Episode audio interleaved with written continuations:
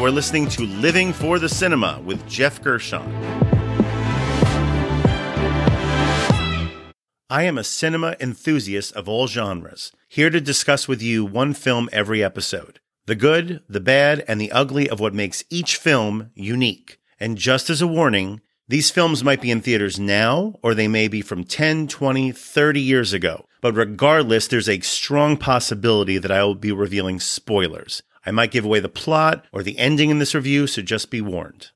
The film is Judas and the Black Messiah, which came out in 2021 and was directed by Shaka King. You're looking at 18 months for the stolen car, five years for impersonating a federal officer, or you can go home. The Black Panthers are forming a rainbow coalition of oppressed brothers and sisters of every color. Their aim is to sow hatred and inspire terror. I will learn all that I can. These ain't no terrorists. You can murder a liberator, but you can't murder liberation. You can murder a revolutionary, but you can't murder revolution. And you can murder a freedom fighter, but you can't murder freedom.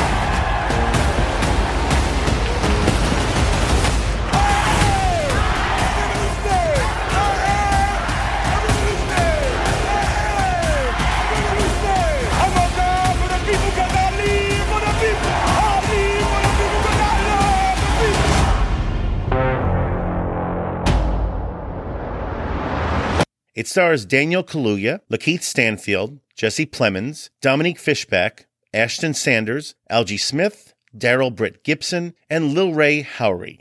The genre would be historical drama slash political thriller. Lakeith Stanfield and Daniel Kaluuya might be the two most versatile, if not the two best actors under 35 right now. Just over the past four years, they have given a variety of fantastic performances in several great films in a variety of genres. Sorry to Bother You, Queen and Slim, Widows, former episode Widows, check it out. Get Out, Uncut Gems, The Photograph, Knives Out. I have not even seen the TV show Atlanta, where here Stanfield also kills it. But these guys are just trading so much heat right now. Who knows? Maybe we could look back on this 30 plus years from now, like we remember the 1970s with De Niro, Pacino, and Hoffman. Now, I might be sounding a bit hyperbolic, but sorry, this film just broke me. And their two performances are at the core of what made it so effective. And clearly, judging by the title, a hyperbolic reaction was kind of the intention. Based upon true events in and around areas of Chicago that I know too well, this film treads seemingly familiar territory that we've seen in other films, including great ones like Malcolm X. An underground war is being waged by the FBI to take down black activists in the 1960s. This story centering around an FBI informant named Bill O'Neill, played by Stanfield, infiltrating the Chicago chapter of the Black Panther Party to take down their local chairman, Fred Hampton, played by Kaluuya. We've also seen this kind of story of a conflicted informant before, but it's told with such passion and clarity by writer director Shaka King that it feels fresh. I would say that one aspect which sets it apart from so many other similar stories is that we actually spend more screen time with and get to know much more about the personal life of the target of this operation. That would be Fred Hampton. Then we do about O'Neill, who ends up heading security for this local chapter. Kaluuya plays Hampton with a ton of fire and warmth. It's a tricky performance because he has to demonstrate the type of charisma it took to build a local coalition like Hampton did. But in several effective scenes with his girlfriend slash wife, well, eventual wife, Deborah, also nicely played by Dominique Fishback, we also see how scared he is, as she keeps reminding him that he's as much of a poet as a fighter. You think you're gonna be a bad mother? It was a question. Why you gotta ask yourself that? I don't I don't know. Maybe the fact that I'm bringing a child into a war zone. These aren't considerations you have to make. You get to go up there, talk about dying a revolutionary death and how your your body belonged to the revolution because you don't have another person growing inside your body.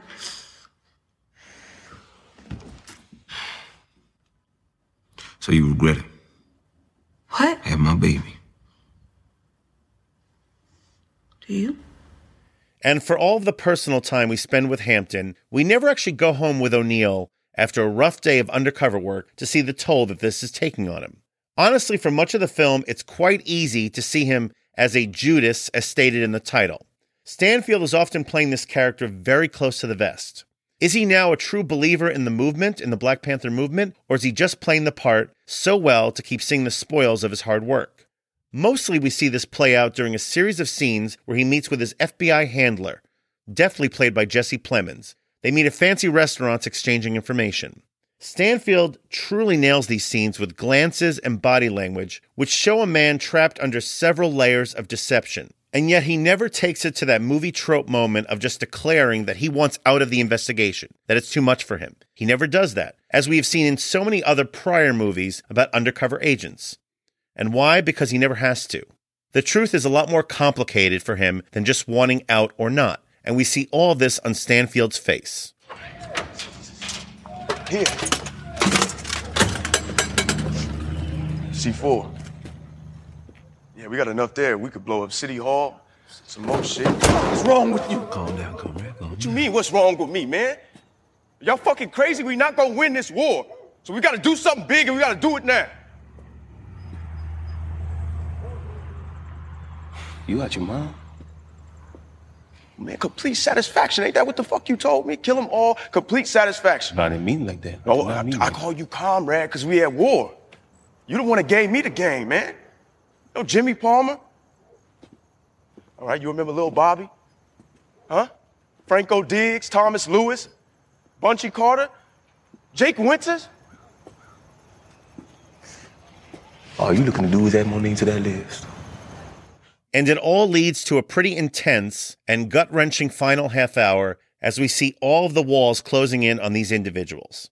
Director Shaka King wrings all the tension he can out of these scenes without straying from the personalities of everyone involved, so it never feels like manufactured suspense. The actual moment when this betrayal reaches its logical conclusion is mostly spent close up on the face of someone else in another room, and it's a genuine gut punch. And that brings us to the categories. The first category would be Best Needle Drop. This is the best song cue or piece of score used throughout the runtime of the film. Though this film, which takes place in the late 60s, is filled with some very good period music throughout, far be it from me to disagree with the Academy. There's a song which plays at the end of the movie which won the Oscar last year for Best Original Song. It's called Fight for You, and it's from young R&B singer Gabriela Sarmiento Wilson, known professionally as Her, H-E-R, having everything revealed. And she started out just about five years ago and released her first album, Back of My Mind, in 2021.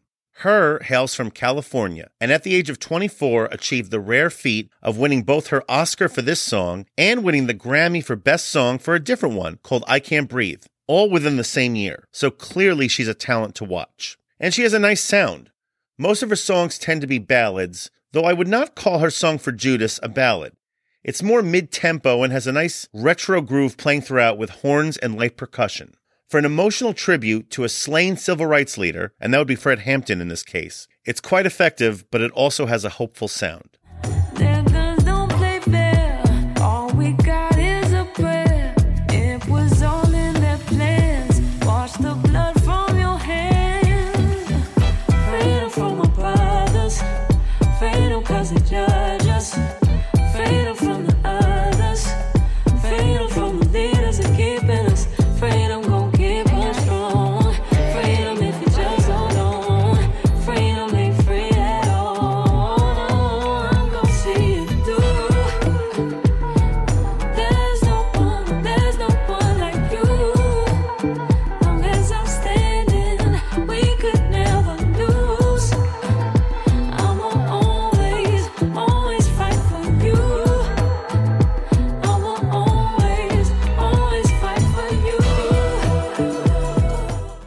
And that brings us to the next category, which would be wasted talent.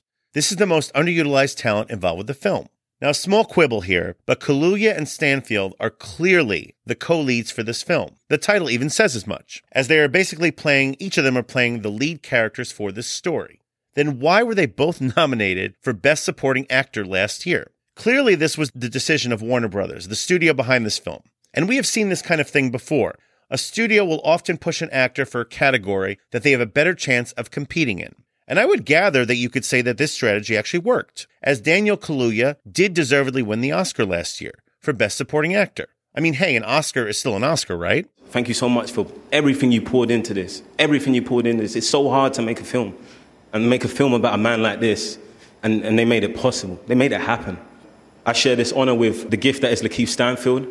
But for me, in a perfect world, I would have rather seen both Kaluuya win Best Actor, and from a strategic standpoint, Stanfield would have had a much better chance of winning Best Supporting Actor as a result. If the studio did not have them competing in the same category, they could have both been winners, as they both gave great performances. So, yes, this is a nitpick, as this is more of a case of wasted recognition than wasted talent.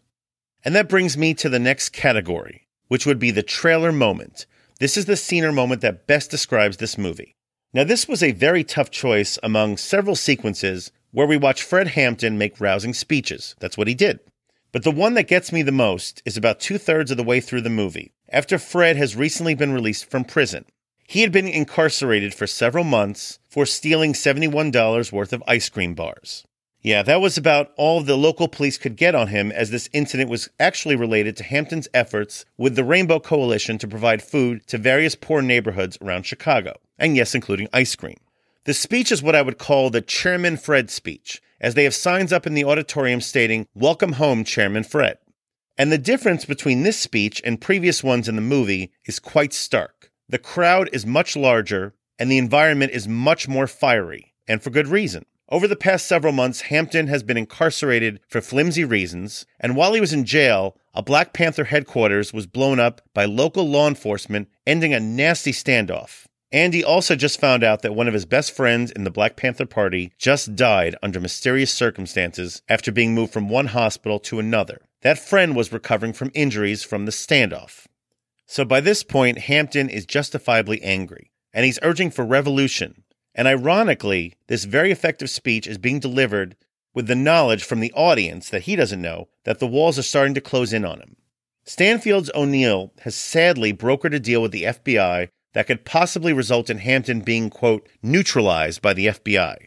And we also can now see that FBI personnel have now infiltrated this very gathering where he's speaking, including the FBI lead investigator played by Jesse Plemons, who is just smugly standing there pretending to be part of the fired up crowd, wearing a hat, smiling to Stanfield's O'Neill, who spots him across the room.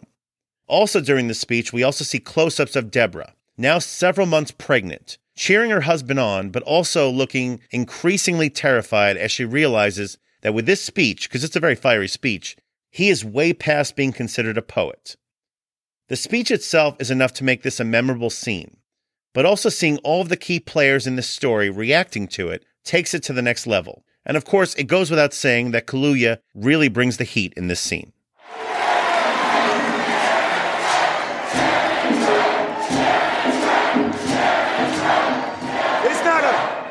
It's not a question of violence or non-violence. It's a question of resistance to fascism or non-existence within fascism. You can murder a liberator, but you can't murder liberation. You can murder a revolutionary, but you can't murder revolution. And you can murder a freedom fighter, but you can't murder freedom.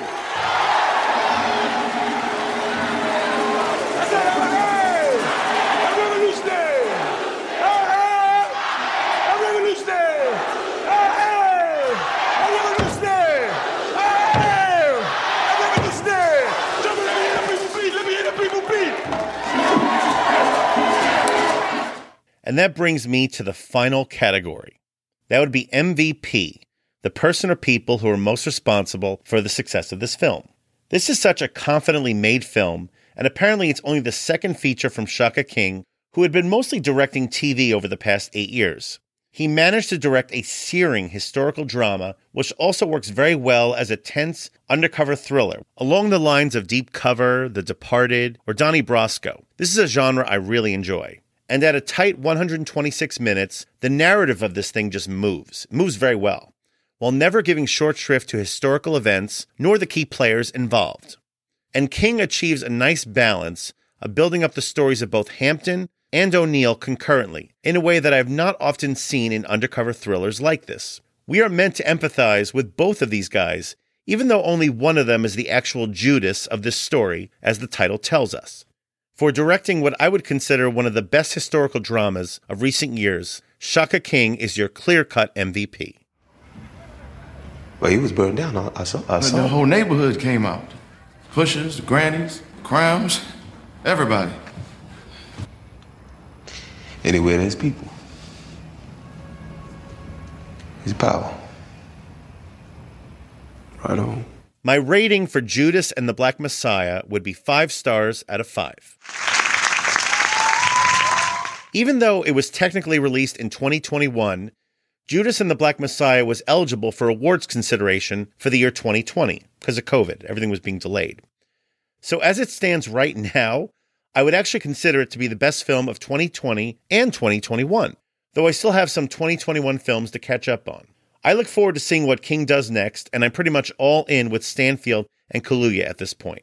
If you're looking to watch Judas and the Black Messiah, it is currently streaming on HBO Max. And that ends another treacherous review. Please like, subscribe, and share the Living for the Cinema podcast, and follow and like us on Facebook, Instagram, and Letterboxd. And join us next time for another review from Living for the Cinema.